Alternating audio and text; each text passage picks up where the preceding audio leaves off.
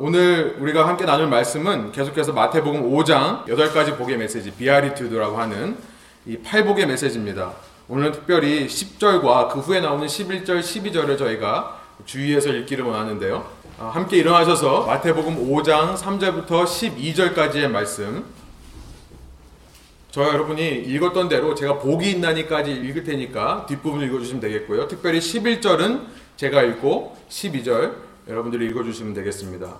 3절부터 읽습니다. 심령이 가난한 자는 복이 있나니 천국이 그들의 것이며 애통하는 자는 복이 있나니 그들이 위로를 받을 것이며 온유한 자는 복이 있나니 그들이 땅을 기업으로 받을 것이며 의에 줄이고 목마른 자는 복이 있나니 그들이 배부를 것이며 긍휼히 여기는 자는 복이 있나니 그들이 긍휼히 여김을 받을 것이며 마음이 청결한 자는 복이 있나니 그들이 하나님을 볼 것이며 화평하게 하는 자는 복이 있나니 그들이 하나님의 아들이라 일컬음을 받을 것이며 의를 위하여 박해를 받은 자는 복이 있나니 천국이 그들의 것임이라.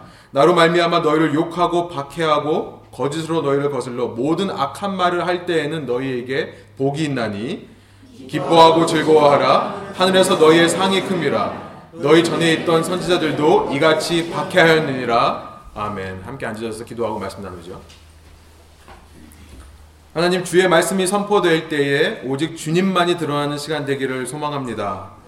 오늘 우리가 참 어려운 말씀을 읽지만 이것이 우리 마음 가운데 부담도 되고 찔림도 되겠지만 하나님께서 주시는 말씀이라 저희가 받아듣고 또한 이 말씀 속에 숨어 있는 소망과 희망의 메시지를 저희가 기억할 수 있도록 인도하여 주셔서 이 삶을 살아가며 이 말씀이 가리키고 있는 삶의 현실을 살아가며 저희가 조금 더 위축되지 않고 주눅들지 않고 오직 주님만이 나의 산성이시고 피난처시며 나의 피할 요새라는 것을 고백하고 살아갈 수 있도록 주께서 함께 하여 주십시오.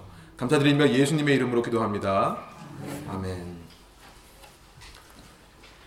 어, 여러분 GMO라는 걸 아세요? Genetically Modified Organism이라고 하는데요. 유전자 조작에 의해서 생산된 식품을 가리키는 말로써요. 병충해의 저항이 크고 잘 상하지 않고 또 성장과 발육이 좋게끔 어떠한 식물의 DNA를 변화시켜서 생산해낸 생산품들을 가리켜서 GMO라고 합니다. 현대 인류의 식품 소비는요, 공급이 소비를 능가하고 초과하고 있어요. 이게 무슨 말이냐면요. 우리가 필요한 것보다 더 많은 것이 공급되고 있다는 거예요. 여러분, 가까운 예로 그로서리만 가보셔도 온갖 셰프들이 엄청난 양을 꽉꽉 차 있는 걸 보실 수 있으시죠? 공급이 수요보다 훨씬 많은 사회에 살고 있는 것입니다. 이러한 공급을 가능하게 하는 것이 바로 이 GMO예요. 정상적으로는 이렇게 많이 나오지 않는데요. GMO, Genetically Modified, 유전자 조작에 의해서 더 많은 생산을 하고 더 많이 나오게 하기 때문에 이것이 가능해진 겁니다. 현재 미국의 경우 다음 슬라이드 보여주시면 대표적으로 콩, 옥수수를 비롯한 곡류와 토마토, 감자를 비롯한 채소류, 또 우유와 또 이런 사료들을 먹인 고기 종류 이런 것들이 GMO에 의해 지금 생산되고 있습니다. 어떤 사람들은 미국 전체에서 생산되는 이 식품 중에 거의 70% 가까이가 GMO라고 말하는 사람들도 있어요.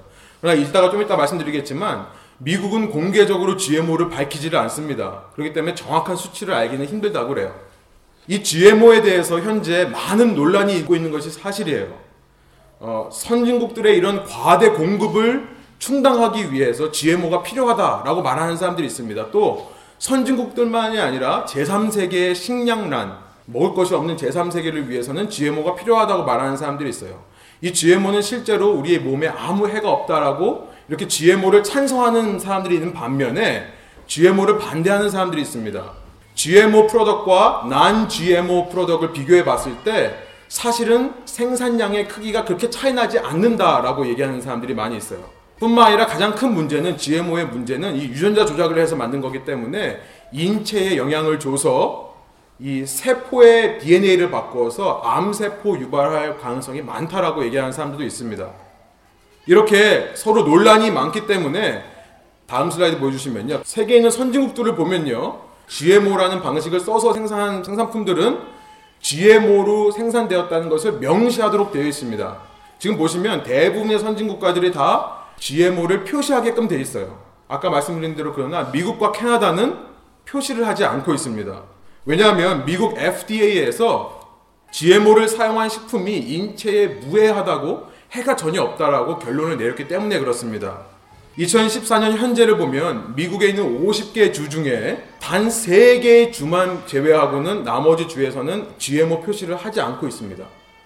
단 3개의 주만 이 GMO 표시하는 것을 최근에 법 제도화 시켜서 이제 법적으로 GMO 표시를 하게 만들었어요. 그세 개의 주 중에 워싱턴 주가 안타깝게도 포함되지 않고 있습니다. 이세 개의 주가 어디냐면요. 워싱턴의 아주 반대편 끝인 메인, 버먼트, 코네디컷 이 세 주만 지금 하고 있어요. 미국 서부 지역에서는 유일하게 오레곤 주가 지금 법안을 상정해 놓고 있는 상태에 있습니다. 다른 주에서는 이 GMO에 대한 아직 인식조차 많이 없어요. 그러나 이 GMO에 대한 FDA의 말을 전적으로 믿을 수가 없는 게요. 과거 FDA가 이 GMO와 함께 RBST라고 하는 성장 호르몬도 인체에 전혀 해가 없다라고 말했던 적이 있었습니다. 그러다가 2010년에 와서 이 RBST라는 성장 호르몬을 주입해서 키운 소에서 짜낸 우유와 자연 소에서 짜낸 우유의 성분이 다르다는 것이 밝혀졌어요. 그래서 많은 화제가 됐었죠. 어, 지금도 FDA는 RBST가 인체에 무해하다라고 얘기하고 있습니다. 그래서 실제적으로 우유 회사들이 RBST가 없다라는 것을 표시하지 않아도 돼요. 법적으로는요. 그러나 2010년 이후에 여론들이 들고 일어나서 RBST 들어가는 우유를 표시해라. 안 그러면 우리가 안 사겠다. 그렇게 나왔기 때문에 지금은 우유 업자들이 자발적으로 이걸 표시하고 있는 상태예요.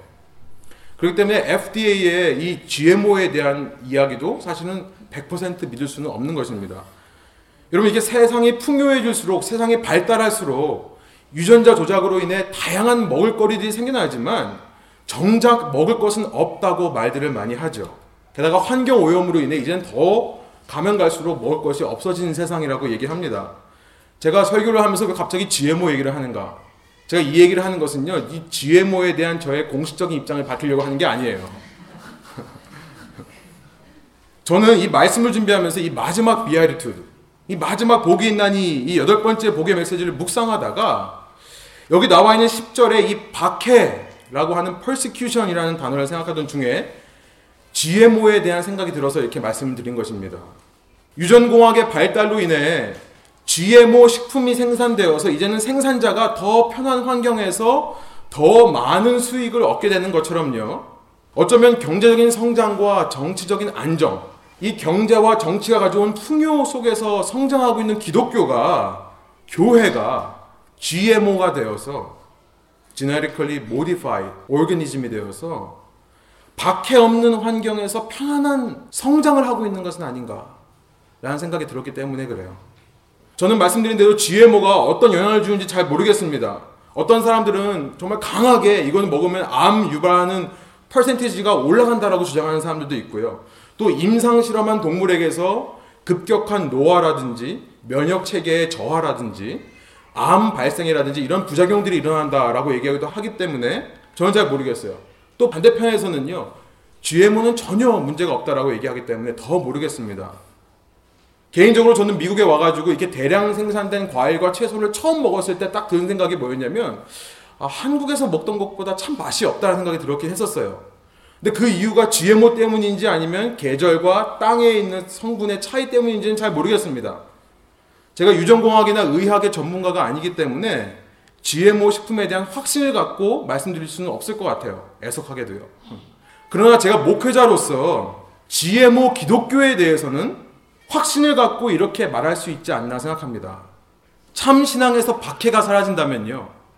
참 믿음에서 핍박이 사라진다면 그것은 잘 가고 있는 게 아니라는 거예요. 과연 그 길이 맞는 길인지 곰곰이 생각해 보아야 한다는 것입니다.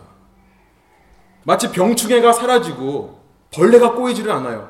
별 양분을 주지 않아도 쑥쑥 자라는 GMO 생물처럼요. 기독교 신앙이 영적인 공격으로부터 세상의 어떤 박해와 핍박 없이 잘 큰다면 하나님의 말씀에 근거한 참 양분 없이도 기독교가 쑥쑥 성장하고 있다면 뭔가 문제가 있다는 것입니다. 과일과 채소에 벌레가 꼬이지 않는다는 것은요. 저는 그렇게 생각해요. 제가 좀 무식해서 그런지 몰라도 과일과 채소에 벌레가 꼬이지 않는다는 것은 건강해서라기보다 맛이 없다는 말이 아닌가 싶어요. 그 과일 고유의 향과 맛이 안 나기 때문에 안고 있는 게 아닌가. 오죽 맛없으면 벌레도 안 먹는 거가 되겠는가. 예. 그런 생각을 합니다. 신앙도 마찬가지라는 거예요. 우리의 신앙도요. 어느 순간부터 박해와 핍박이 사라지면 의심하기 시작하라는 거예요. 이게 맞는 건가? 예수님께서는 이 땅에 오셔서 이전 하나님의 백성을 새로운 하나님의 백성으로 바꾸시는 작업을 하셨죠. 우리가 마태복음 3장과 4장을 통해 살펴본 이야기입니다. 예수님께서는 이 땅에 오셔서요. 이전 하나님의 백성, 이스라엘, 혈통적으로 난 유대인 백성들을 똑같이 대표하셔서 세례를 받으시고 광야에서 시험을 받으세요. 그렇죠?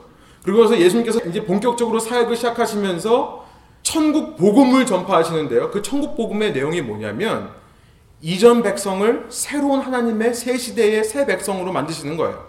혈통적인 유태인이라고 해서 하나님의 백성이 아니라 회개하라 천국이 가까웠다. 누구든지 회개하는 자, 회개하여서 왕으로 오신 예수님을 그 삶에 받아들이는 자, 그 사람이야말로 새 시대 새 왕국 백성이다를 선포하시는 것입니다. 이것이 마태복음 3장과 4장의 내용이었어요. 그러고 나서 마태복음 5장부터 7장에는요, 그 천국 복음의 구체적인 말씀이 무엇인가를 기록하고 있는 거예요. 그 천국 복음의 가르침이 구체적으로 무엇인가를 마태가 기록하고 있는 것입니다. 그 마태복음 5장의 산상수훈이라고 하는 그것은 이 땅에서 그 새로운 하나님의 백성, 그 천국 백성들이 어떤 삶을 살아가는가에 대한 예수님의 가르침이고요. 그 첫 부분이 우리가 읽고 있는 팔복의 메시지죠. 그 도입 부분이에요. 예수님께서는 산상순을 말씀하시면서 처음부터 아예 못을 받고 말씀하시는 거예요. 그 새로운 하나님의 백성, 천국 백성은 이런 삶을 살게 될 것이다. 그 여덟 가지 모습의 결론이자 요약이 오늘 우리가 읽은 10절의 말씀입니다. 의를 위하여 박해받는 삶을 살게 된다는 거예요. 누구든지 예수님을 믿고 그 예수님을 왕으로 삼아 내 삶에 천국이 임하는 것을 경험한 사람들이라면 심령의 가난함을 느끼게 된다. 이게 첫 번째였죠. 이제 내 인생 내 힘으로 사는 게 아니구나. 이걸 깨닫게 된다는 거예요. 그래서 하나님만을 갈급해하게 되는 심령으로 바뀐다는 것입니다.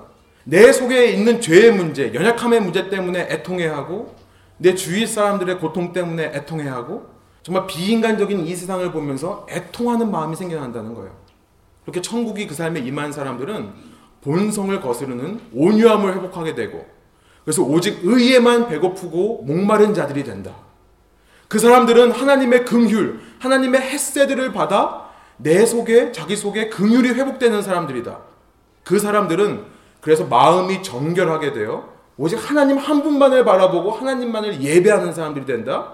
그 사람들은 하나님의 샬롬이 이면서 그 샬롬대로 따라 행하는 자들이고 그 샬롬을 전하는 전도자다. 그러고 나서 이 모든 팔복의 메시지의 요약이자 결론으로 말씀하신 것이 그런 사람들은 의를 위해 박해를 받게 된다라고 말씀하시는 거예요. 곧 이 팔복의 메시지를 한마디로 요약하라고 한다면 이 산상순 전체의 메시지를 한마디로 요약하라고 한다면 의를 위해 핍박받는 삶을 살게 된다는 것을 우리가 알게 되는 것입니다. 그러나 그렇게 너희가 박해를 받게 된다면 걱정하지 마라. 두려워하지 마라. 놀라지 마라. 바로 그런 자들이 진짜 복받은 자들이 맞다. 맞게 가고 있는 거다. 그 길이 맞는 길이다. 왜냐하면 핍박과 박해가 너의 삶에 있다는 것은 너희가 새로운 하나님의 나라의 백성, 천국 백성이 되었다는 증거이기 때문이다.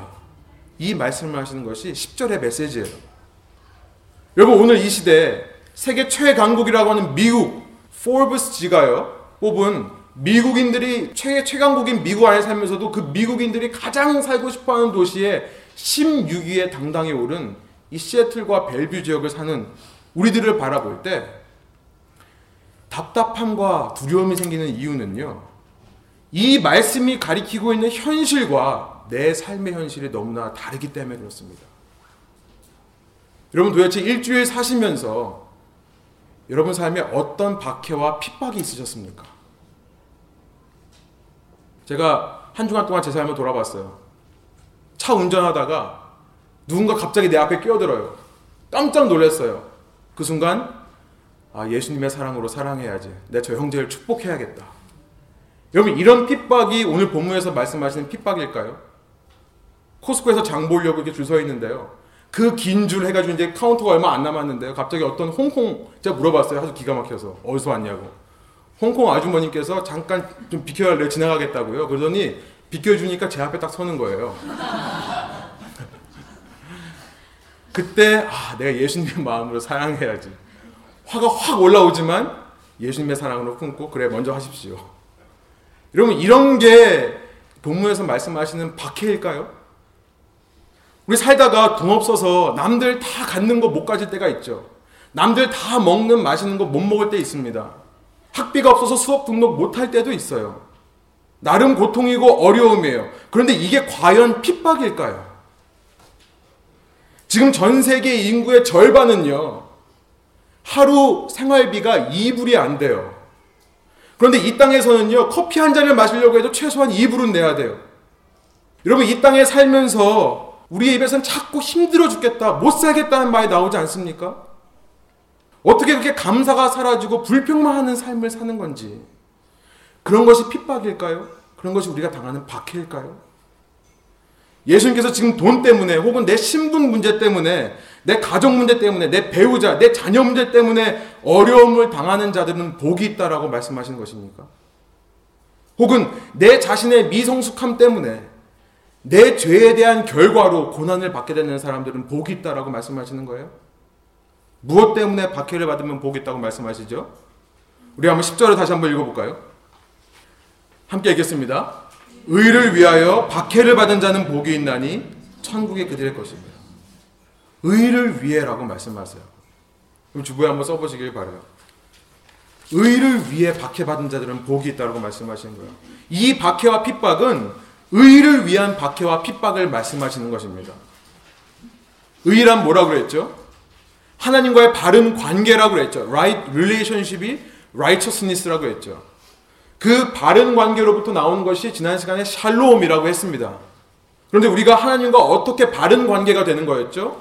우리의 힘으로는 안 되고 오직 예수님으로 말미암아 가능한 거죠. 예수님의 십자가의 피의 능력과 부활의 능력으로 우리가 하나님과 화목하게 되는 것입니다. 그래서 의일은 다른 말로 하나님과의 바른 관계고 그것은 샬롬인데 지난 시간에 읽은 에베소서 2장 13절과 14절에서 그 샬롬을 가리켜서 예수 그리스도라고 얘기를 하죠. 예수님이 바로 샬롬이고 예수님이 의이신 거예요. righteousness인 거예요. 곧 본문에서의 박해는 다른 이상 그 무엇 때문에 받는 박해를 말하는 것이 아니라 다른 그 누군가 때문에 받는 박해를 말하는 것이 아니라 예수님 때문에 박해를 받는 것을 말하는 것입니다. 의 때문에 박해를 받는 것은 예수님 때문에 박해를 받는 거예요. 그래서 11절이 이렇게 말하죠. 제가 읽어 드릴게요. 나로 말미암아 너희를 욕하고 박해하고 거짓으로 너희를 거슬러 모든 악한 말을 할 때에는 거짓말을 할 때에는 너희에게 복이 있나니라고 말씀하시는 거예요. 나 때문에 그렇다. 우리가 이 땅을 살면서 예수님 때문에 당하는 박해와 고난이 있습니까? 여러분 현재 전 세계에는요 196개의 나라들이 있습니다. 그 중에 60개가 넘는 나라들에서 기독교가 핍박받고 있어요. 거의 3분의 1 수준입니다. 슬라이드를 한번 보여주세요. 슬라이드에 지금 빨간색으로 되어 있는 것이 박해가 극심한 지역이고요. 노란 곳으로 갈수록 좀 덜 약한 그러나 기본적인 인권을 침해받는 수준의 나라들이 노란색으로 표시되어 있습니다. 196개 중에 거의 3분의 1, 좀 안 되는 60개 국가가 넘어요. 여러분, 작년까지만 해도 핍박 지수가 가장 높은 나라는 북한이었어요. 그 다음은 소말리아였습니다. 그 다음은 시리아와 4위가 이라크였어요. 북한에는요, 현재 5만 명에서 약 7만 명으로 계산되는 기독교인들이 포로 수용소에서 갇혀 있어요. 소말리아는요, 소말리아는 여기 아프리카 끝에 여기 있는 나라입니다. 소말리아는 이슬람 무장단체인 알샤밥이라는 단체가 지금 기독교인들을 잡아다가 죽이고 있어요. 우리가 지난 시간 살펴본 대로 시리아와 이라크는 아이시스 활동으로 인해서 점점 기독교인들에 대한 박해가 심해지고 있습니다. 아이시스의 활동으로 2012년 시리아 내에서만 죽은 기독교인 숫자를 보니까 1100명이 넘어요. 기독교인들이요. 2013년에는 두 배로 급증합니다. 2100명이 넘습니다. 2014년은 아직 통계가 나오진 않았지만 제 생각에는 아마 시리아가 1위가 될 것 같아요. 기독교 핍박 1위가 될 것 같습니다. 더 많은 사람들이 죽었을 것 같아요. 현재 세계 복음주의 연합의 보도에 따르면요. 한 해 기독교를 믿기 때문에 죽임을 당하는 사람의 숫자가 몇 명인 줄 아세요? 보고된 것만 8천 명이 넘습니다. 보고된 사건만요. 기독교 핍박은 더 이상 1세기, 주후 1세기 만의 일이 아니에요. 역사상 그 어느 때보다 가장 많이 기독교인들이 죽는 시대가 바로 지금 우리 시대입니다. 카톨릭에서는요, 좀더 어, 넓게 잡아서, 왜냐하면 8,000명이라는 것은 보고된 것만 계산한 거기 때문에, 카톨릭계에서는 2013년 순교당한 사람들의 숫자가 10만 명이 넘는다고 합니다. 이 동일한 보고서에 따르면요, 현재 기독교를 믿기 때문에 인권의 침해를 받는 기본적인 basic human right의 침해를 받는 사람의 숫자가 200 million이래요. 2억 명이 넘습니다. 전 세계적으로요. 저는 이 시대에도 예수님을 믿는다는 이유만으로 이웃들로부터, 내 친구들로부터, 사회로부터, 나라로부터 핍박과 박해를 받는 크리스천들이 있는데, 동시대를 살아가는 우리가 만일 이런 번영과 풍요의 안일함과 나태함 속에 있다면 답답하고 두려운 마음이 드는 거예요. 우리도 천국의 삶을 살기 위해서는 예수님 때문에 박해받고 핍박받는 일이 있어야겠는데 고민되는 것입니다. 우리가 받아야 될 박해와 핍박은 무엇인가? 여러분 우리가 미국 땅을 살면서 이 풍요롭고 안정된 삶을 살면서 우리가 어떤 핍박을 받을 수 있을까요? 우리는 지금 이곳에서 어떤 박해를 받아야만 할까요? 박해에 대해서 다음 시간 더 자세히 살펴보겠지만요. 오늘 이 시간에는요. 제가 이 말씀을 일주일 내내 고민하다가 마태복음 25장에 나와 있는 예수님의 비유의 말씀을 근거로 해서 제가 이 세 가지 비유를 통해 세 가지의 적용을 해보려고 합니다. 우리가 이 땅에서 지금 이 시대의 이 상황 가운데서 우리는 그러면 어떤 박해와 핍박을 받아야 하는가? 가장 먼저 우리는요, 이렇게 표면적으로 박해가 사라진 세대에 살면서 첫 번째로 우리는 스스로 깨어 있으려는 노력을 해야 된다는 거예요. 이것이 어떻게 보면 가장 기본적인 의미에서 이 땅의 크리스천들이 받는 박해와 고난이 아닌가, 핍박이 아닌가 생각이 듭니다. 스스로 깨어 있으려는 노력을 하는 거예요. 누가 깨워주는 게 아니라 이제는 우리는요 스스로 깨어야 된다는 거예요. 물리적인 바퀴가 있는 데서는 누가 깨워주죠. 그렇죠? 정신 차리게 해주잖아요. 그러나 이 편안하고 아니라는 세상을 살면서 우리는 스스로 깨어야 된다는 거예요. 마태복음 25장 1절부터 13절에 보면요. 예수님께서 마태복음 25장은 천국에 대해서 설명하시는 비유의 이야기를 담고 있습니다. 세 가지 담고 있는데 첫 번째 비유의 이야기가 25장 1절부터 13절에 나와 있어요. 예수님께서 유명한 열 처녀의 비유를 하시죠. 열 명의 처녀가 있는데 그 중에 다섯 명의 슬기로운 처녀는 항상 기름을 준비하고 있다가 어느 날 밤에 신랑이 왔었을 때에 그 신랑을 맞아 함께 혼인잔치에 들어갔지만 어리석은 다섯 명의 처녀들은 평소에 기름을 준비하고 있지 않아서 신랑이 왔었을 때 불을 밝힐 수가 없었기 때문에 그 신랑을 맞아 혼인잔치에 가지 못했다라는 말씀을 해요. 그런 13절에 이렇게 말씀하십니다. 우리 한번 한 목소리 읽어볼까요? 그런즉 깨어있으라 너희는 그 날과 그 때를 알지 못하느니라. 그런즉 깨어있으라 이렇게 말씀을 하세요. 여러분 저는 매 주일 예배로 나오면서 제가 이 말씀 깨어있으라는 말씀 이것을 저의 삶에 적용하면서 저는 이런 질문을 합니다. 제가 이 동일한 질문을 여러분에게도 나눠드리고 싶어요. 지금 이 시간에도 전 세계 곳곳에서는요, 하나님을 예배하는 수많은 무리가 있을 거예요. 그렇죠? 저희가 예배드리러 나올 때 우리는 그 수많은 전 세계에 있는 사람들의 무리 속에 한 사람으로 하나님 앞에 서는 것입니다. 과연 하나님께서 찾으시는 이 시대에 찾으시는 참된 예배자가 내 모습인가 물어보는 거예요. 성령과 진리로 하나님만을 갈급해하는 예배자가 과연 나의 모습인가? 지구 한 곳에서는 지금 이 시간에도 세상의 핍박 가운데서 도망 다니면서 숨어서 그 열악한 환경 속에 눈물로 하나님을 찾고 기도하는 사람들이 있는데 또 다른 한 곳에서는 여유롭고 평안함 속에 우리 다 집이 있잖아요. 우리 다 차가 있잖아요. 먹고 살만 하잖아요. 우아하고 고상하게 나와서 예배드리고 있다면 과연 그 두 부류의 사람들을 하나님께서 보실 때 어떤 사람의 예배를 받으시는가? 그 질문을 제가 합니다. 과연 하나님께서는 그 두 부류의 사람들을 동일하게 대해 주시는 하나님일까? 그 두 부류의 사람들 동일하게 대하신다면 그 하나님이 과연 공평하신 하나님이실까? 정의로운 하나님이실까?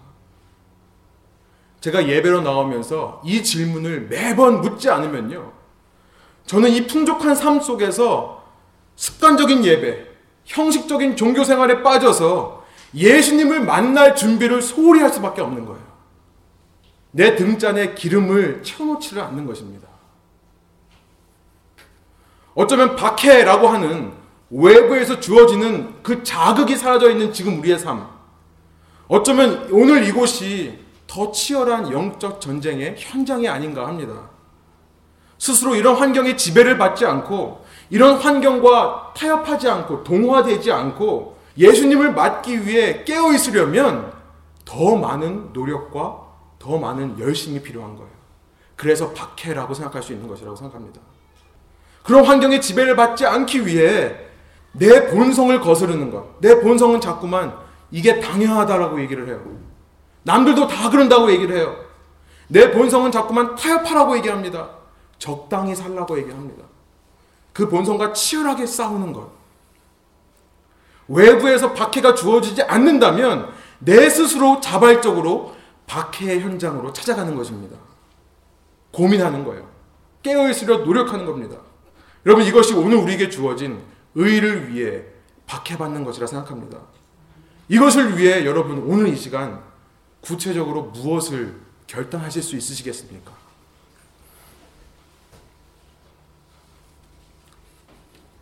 두 번째로 우리가 이 시대를 통해 받는 박해는요. 이렇게 표현하고 싶어요. 더 많이 가진 자로서의 수고함이고 이는 곧 더 많이 가진 자로서의 이웃 섬김이다. 라고 말하고 싶습니다. 이웃 섬김이다. 마태복음의 두 번째 비유의 메시지는요. 25장 14절부터 30절에 나와 있는데요. 예수님께서 천국을 설명하시면서 유명한 달란트의 비유를 말씀하시는 것이 나와요.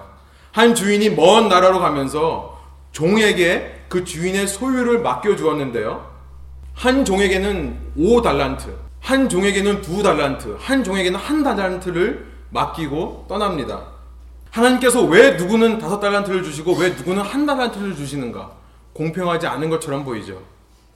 똑같은 질문을 이렇게 해볼 수 있겠어요. 왜 누구는 한국에서 태어나 미국까지 와서 공부하게 하시고 왜 누구는 미국에서 태어나서 이렇게 풍요롭고 평화로운 사회 속에 살게 하시고 왜 누구는 시리아에 태어나게 해서 핍박 가운데서 예수님을 믿게 하는가 생각해 볼 수 있는 거죠. 이거 불공평한 거 아닙니까?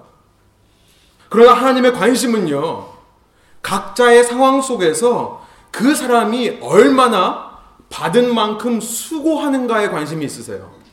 그 사람이 얼마 받았는가에 관심이 있으신 것이 아니라 그 받은 걸 가지고 그 상황 속에서 얼마나 수고하는가에 관심이 있으세요. 비유의 내용을 보니까 다섯 달란트 받은 사람은 그 돈으로 열심히 장사해서 다섯 달란트를 남겼다라고 기록되어 있습니다. 여러분 장사할 때 원금을 되찾기까지 얼마나 많은 수고와 시간이 필요합니까? 내가 투자한 금액의 원금, 브레이크 이븐. 그러나 이 사람은 더 나아가서 다섯 달란트를 더 번 거예요. 얼마나 많은 수고와 노력을 했겠습니까? 투자액이 많으면 더 쉽게 원금을 찾을 수 있고 배로 남길 수 있을 거라 생각하지만요. 원금을 상환하고 투자액을 반환하는 것은 투자액이 크면 클수록 더 힘든 법이죠. 투자액이 크면 클수록 더 리스크, 위험이 더 감소한 법입니다. 더 넘어질 확률이 많아요.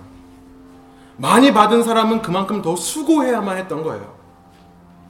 만일 우리가 조금이라도 지구 반대편에 있는 사람들보다 더 많은 것을 하나님께로부터 받았고 더 많은 것을 누리고 있다고 한다면요. 그것은 우리에게 더 큰 책임이 맡겨졌다는 것을 우리가 잊지 말고 기억하자는 거예요.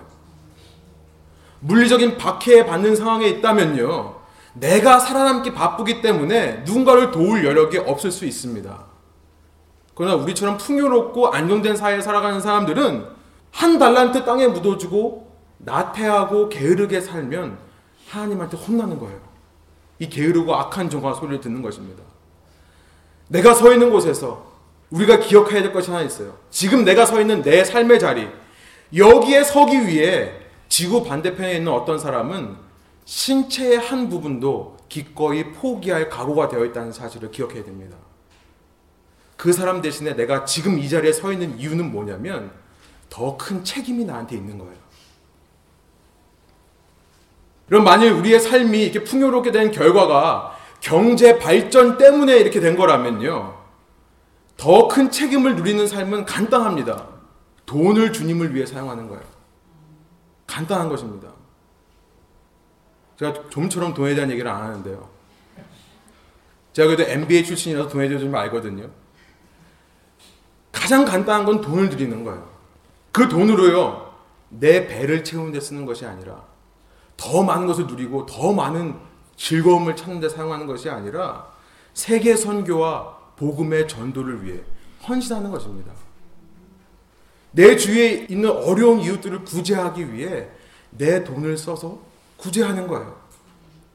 여러분 박해받고 있는 시리아에 있는 사람들이 이거 못해요. 그렇죠?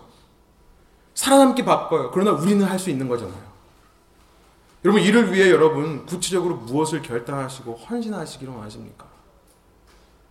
이 두 번째 포인트는요 결국 마지막 포인트로 이어져요. 마태복음의 마지막 부분 25장 31절부터 46절에 보면 세 번째로 예수님께서 천국을 비유하시면서 우리가 흔히 양과 염소의 비유로 알고 있는 예수님께서 다시 오실 때에 모든 인류를 두 갈래로 나누신다라는 비유의 표현을 말씀하십니다. 한쪽은 양으로, 한쪽은 염소로 나누시는데 오른쪽에 양, 왼쪽에 염소를 둔다라고 말씀하세요. 그리고 34절부터 이렇게 말씀하세요. 제가 한번 읽어 드릴게요. 그때 그 왕이 오른쪽에 있는 사람들에게 말할 것이다. 오른쪽에 있는 사람들은 양이고 양은 의인을 상징합니다. 이리 와서 세상의 창조 때부터 너희를 위해 마련해 두신 나라를 상속하라. 너희는 내가 배고플 때 먹을 것을 주었고 내가 목마를 때 마실 것을 주었으며 내가 나그네 됐을 때 나를 맞아들였다. 내가 헐벗었을 때 입을 옷을 입혀 주었고 내가 병들었을 때 돌봐 주었으며 내가 감옥에 갇혔을 때 나를 찾아와 주었다. 지금 우리가 말씀 나눈 두 번째 포인트가 이어지는 거죠. 그때 의인들이 대답할 것이다. 주여 언제 주께서 배고픈 것을 보고 우리가 먹을 것을 드렸으며 언제 주께서 목마르신 것을 보고 우리가 마실 것을 드렸습니까? 언제 주께서 나그네 되신 것을 보고 우리가 맞아 드렸으며 언제 주께서 헐벗으신 것을 보고 우리가 입을 것을 드렸습니까? 언제 주께서 병드시거나 감옥에 갇히신 것을 보고 우리가 찾아갔습니까? 40절에 이렇게 말씀하세요. 우리 함께 한번 읽어볼까요? 왕이 대답할 것이다. 내가 진실로 너희에게 말한다. 무엇이든 너희가 여기 있는 내 형제들 중 가장 보잘것없는 사람에게 한 것이 곧 내게 한 것이다. 이렇게 말씀하세요. 그리고 나서 그 반대편에 있는 사람에게 동일한 말씀을 하십니다. 근데 거꾸로 말씀하세요. 너희는 내가 배고플 때 먹을 걸 주지 않았고 내가 목마를 때 마실 것을 주지 않았고 나그네 되고 헐벗고 병들었을 때 나를 돌봐주지 않았고 내가 감옥에 갇혀 있었을 때 나를 찾아주지 않았다. 그럼 그랬더니 그들이 이렇게 말해요. 44절 제가 한번 읽어드릴게요. 그들 역시 대답할 것이다. 주여 주께서 배고프시거나 목마르시거나 나그네 되시거나 헐벗으시거나 병드시거나 감옥에 갇히신 것을 언제 우리가 보고 돌보지 않았다는 말씀이십니까? 이거 기가 막히죠. 의인들은요, 자기가 한 걸 하고도 모르는 반면에 악인들은요, 자기가 하지 않은 것을 안 하고도 모르는 거예요. 왕이 대답할 것이다. 내가 진실로 너에게 말한다. 무엇이든 너희가 여기 있는 사람들 중 가장 보잘 것 없는 사람에게 하지 않은 것이 곧 내게 하지 않은 것이다. 두 번째 포인트가 이어지는 것입니다. 우리가 이 땅에서 받는 박해와 고난, 예수님을 위해 받는 고난은 무엇입니까? 예수님을 바라보고 예수님을 섬기듯 내 이웃들을 섬겨주는 거예요. 나는 이웃에게 먹을 걸 주고 마실 걸 줬는데 예수님께서 내게 한 거라고 말씀하시잖아요. 여러분, 남을 섬긴다는 것, 말은 쉽지만 행동으로는 참 어려운 것이죠. 우리는 누구나 누군가가 날 섬겨주길 원하지 내가 섬기는 것은 참 어렵고 힘들어하는 사람들입니다. 내 힘으로는 불가능한 게 맞아요. 말씀을 들을 때는 그렇다, 맞다라고 하다가도 삶의 현장으로 돌아가면요. 내 먹을 것, 내 마실 것 챙기기 바쁜 우리들이에요. 그러나 해야 돼서가 아니라 도덕적으로 그것이 옳기 때문이 아니라 내가 인, 누구에게 인정받기 위해 남을 도와주고 섬기는 것이 아니라 주님을 위해 하라는 거예요. 한 영혼이라도 내가 이해하고 품고 용서하면서 주님 섬기듯이 대할 수 있는 이유가 뭐냐면 내가 주님을 사랑하기 때문에 그렇다는 거예요. 주님을 사랑하니까 내 이웃을 주님 대하듯 섬기는 것. 비록 그것이 하기 싫고 우리에게 어려운 일인 것이 사실이지만 주님 때문에 하게 될 때 이것은 주님을 위해 받는 박해가 된다는 거예요. 이것이 믿는 사람들이 이 땅에서 누리는 천국의 삶의 모습이라는 것입니다. 여러분 그러나 이 말씀은요 우리가 그냥 물질적으로만 이해하지 않았으면 좋겠어요. 배고플 때 그냥 먹을 빵을 주고 마실 물을 갖다 주고 이 정도로 해석하지 않았으면 좋겠어요. 감옥에 가서 신방하고 이런 정도가 아닙니다. 우리는요, 물론 물질적인 배고픔과 목마름, 육체에 나그네 되고 헐벗고 병듦과 감옥 갇힌 것을 돌봐야 되겠지만, 더 나아가서 우리는 영적인 돌봄까지 해야 되겠죠. 이것이 바로 물리적인, 물질적인 도움을 주는 궁극적인 목적이 아닙니까? 우리가 한 사람을 섬기고 사랑하는 이유가 무엇입니까? 그들로 하여금 이 땅에서 잘 먹고 평안을 누리는 것에서 끝나는 것이 아니라 영원한 영생을 누리게 한 것까지 가기 위해서 하는 거잖아요. 여러분 그래서 마지막 세 번째로 이 땅에서 우리가 주님을 위해 받는 박해는 뭐냐면 예수님을 전하는 삶이라는 거예요. 쉽게 말해서 전도입니다. 이것이 이 땅에서 우리가 받는 박해입니다. 다시 말씀드리지만 외부로부터 물리적인 박해가 올 때에는 하기 힘든 것 중에 하나예요. 물론 내가 순교함으로 예수님께 영광 돌려드릴 수는 있습니다. 그렇죠? 그러나 우리는 지금 시리아에서 박해받는 사람보다 더 전도의 사명을 감당할 수 있는 여건에 있는 사람들이에요. 우리는요, 영적인 배고픔과 목마름을 예수라는 생명의 떡과 생명의 물로 채워주는 전도의 사명을 가진 자들입니다. 영적으로 방황하는 나그네 된 자들에게 너희의 참된 집이 어딘지를 가르쳐 주는 거예요. 영적으로 헐벗은 자들에게 예수님을 통해 의의 새 옷과 전신 갑주를 입혀주는 거죠. 영적으로 병든 자들에게 참된 의원이신 예수님을 소개해드리는 거예요. 죄의 감옥에 갇힌 자들을 예수의 이름으로 풀어주는 것. 전도의 삶. 이것이 이 시대에 우리가 져야 될 십자가, 우리의 박해인 것입니다. 말씀을 정리해 볼게요. 여러분, 기독교에 지혜모는 없습니다. 기독교인을 기독교인답게 하는 박해가 이 기독교인의 DNA에서 빠져나오는 순간 그 기독교인은요, 어리석은 다섯 처녀가 되는 거예요.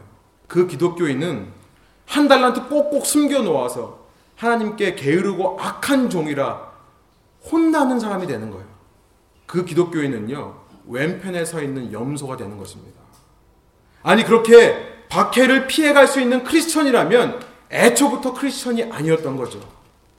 그 결과는요 마태복음 25장의 새 비유에서 반복해서 말씀하시는 것처럼 영원한 형벌로 들어가는 것입니다.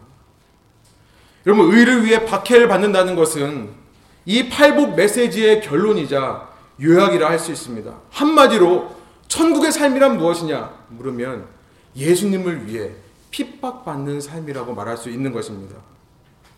물리적인 박해가 사라진 지금, 외부로부터 나에게 다가오는 물리적인 박해가 사라진 지금, 이제는 우리의 힘으로, 우리가 자발적으로 예수님의 고난에 동참해야 된다는 것이 어떻게 보면 서글프기도 해요. 지구 반대편에서는 지금도 생사의 기로 속에서 정말 진실함과 간절함으로 하나님을 찾는 사람이 있는데 그런 사람들과 비교하면 부끄러운 것이 사실입니다. 그러나 우리 하나님은요, 사람을 외모로 보시는 분이 아니라 우리 속에 있는 중심을 보시는 하나님이라 믿습니다. 우리 같이 게으르고 약하고 나태하고 못된 자들도 회개하면 용서하시는 은혜와 사랑의 하나님이신 것을 믿습니다. 그렇기 때문에 우리는 이 상황 속에서 한 가지 희망을 갖게 돼요. 아, 어쩌면 하나님께서 나에게 이 박해 없는 세상을 허락하신 이유는 이 상황 속에서 우리가 성숙한 성인의 믿음, 장성한 성인의 믿음을 보여주는 것을 원하시는 것이 아닌가. 이 사실에 우리가 희망을 갖는 것입니다. 그래서 우리가 스스로 자발적으로 고민하기를 원해요. 깨어있으려 박해의 자리로 가기를 원해요. 우리가 가지고 있는 우리가 하나님께로 받은 이 수많은 것들을 나만 위해 사용하는 것이 아니라 이웃들을 섬기는 데 사용하기를 원해요.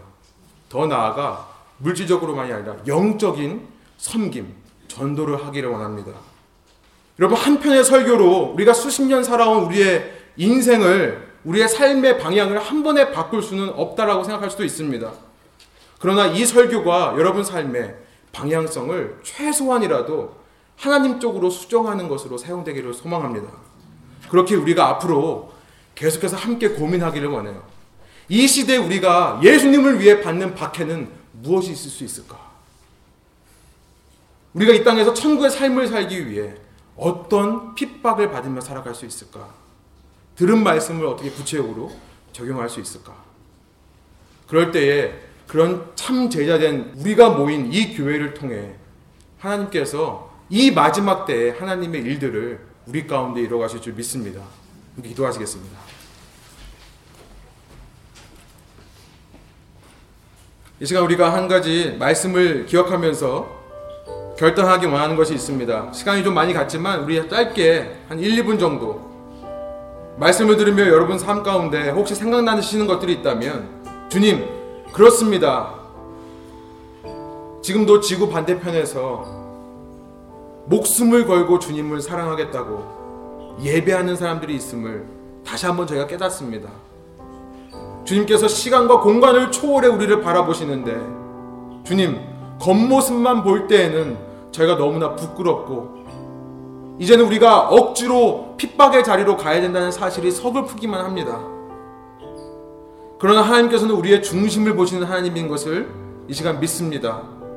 겉모양이 아니라 우리의 중심에 과연 얼만큼 우리가 간절하게 하나님을 찾는가? 주님 이 시간 말씀을 기억하며 저희의 이 풍족한 삶 속에 오히려 더 영적인 전쟁이 치열함을 깨닫게 하여 주시고 그래서 앞으로 그 누구보다 그 어느 때보다 더 진실되고 신실하게 하나님만을 예배하며 하나님만을 섬기는 자로 이 땅에서 살아가게 하여 주십시오.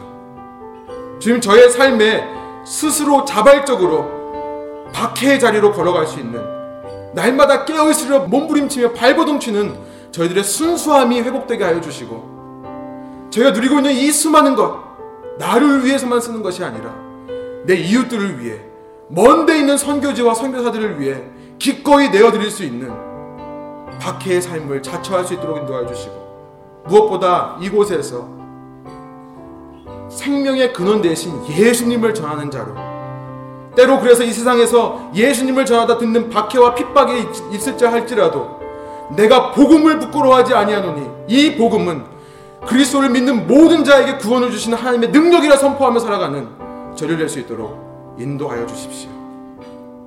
우리 이런 헌신과 결단을 주여 앞에 올려드리며 함께 기도하시겠습니다.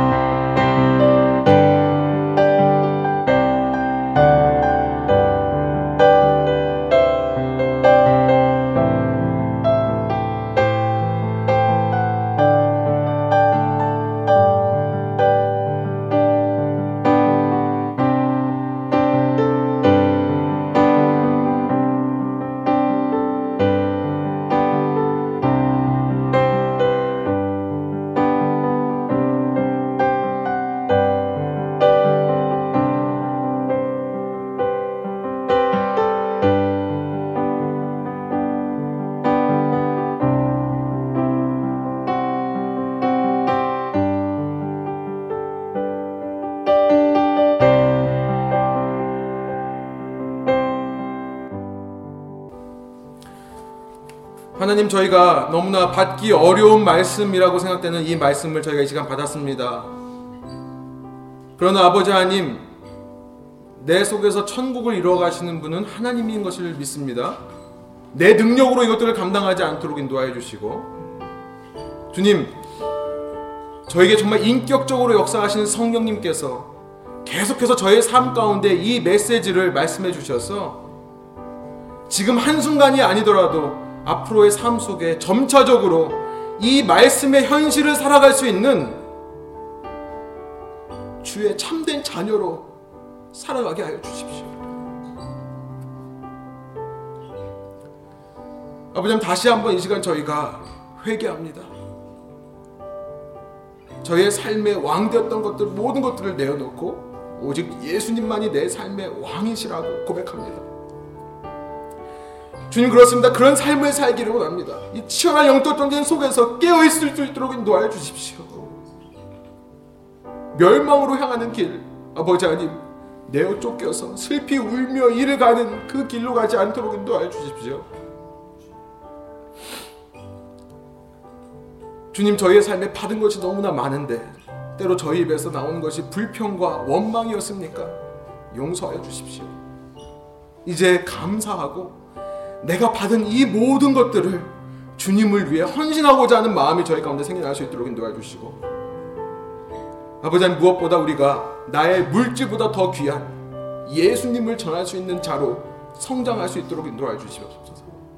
이 교회가 이 시대에서 복음을 부끄러워하지 않고 이 어두워져가는 벨뷰 땅에 이 멸망으로 치닫는 시애틀 땅에 이 미국에 예수 그리스도의 참된 복음을 전하는 교회로 거듭나게 하여 주십시오.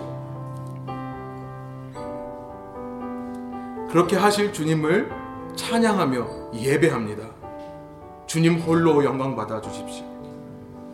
감사와 찬양을 주께 올려드리며 이 모든 말씀 존귀하신 우리 구주 예수 그리스도의 그 이름의 영광을 위하여 간절히 기도드립니다. 우리 함께 주기도문으로 예배를 마치겠습니다.